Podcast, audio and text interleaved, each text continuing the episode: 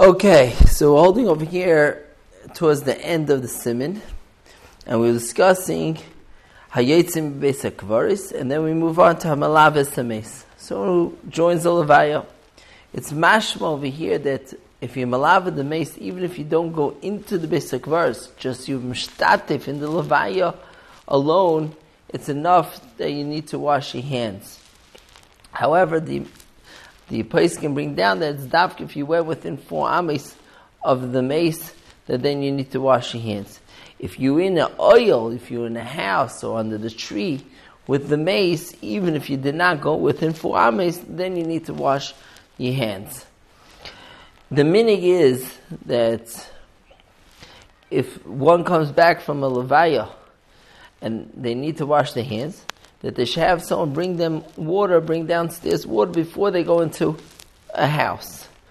It is brought down, the shape of Moshe, and Moshe writes that in the Tshuva that there's a difference between going into your house, into a private home or going into a public place, like going into a shul, where that would be mutter, even though you didn't wash your hands yet. So if someone comes home and he has no one to bring him water, he could go into a shul or a public place to wash his hands. And some others make the chilik between going into your own home or into someone else's home. But this is all totally different inyanim, and therefore, if one could wash their hands outside, better too. If one has to come onto these coolers, then it's fine to be semachai. The last one over here is hamek his dam. If someone draws blood, he takes blood out so it's brought down b'shem Rosh Zalman that someone who donates blood that's not included in make his dam, and therefore they don't have to wash their hands afterwards. So here we spoke about in this simon we spoke about the 18 different things that need netilas yadayim. The Kitzur Shulchan brings 15 of them.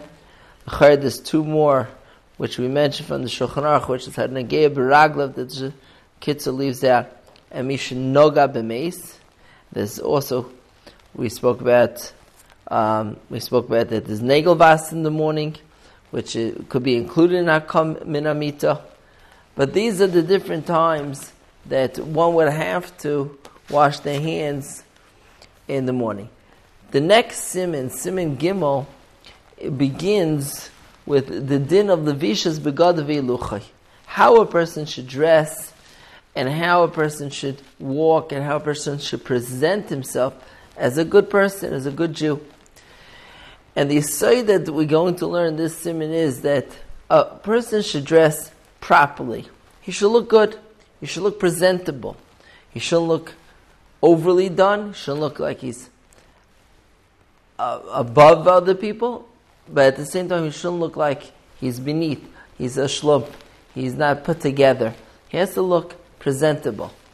Because at the end of the day, we are anashim mechubadim. We're dignified people. We have to have self dignity. We have to dress properly. But just like everything in Yiddishkeit, there's a balance. Not to go to any of the ex- extremes. Not to go to the extreme of taking it too far, too fancy, or to look like a pauper and dress like a shlump, where also and it gives a person also a chashivas when he dresses properly. gives him a chashivas of feeling, I am someone. I am someone who represents someone chashiv. I represent Hakadosh Baruch Hu. I have a true purpose in this world, and that's what we will be learning about in this simon be'ezras Hashem. Have a wonderful day.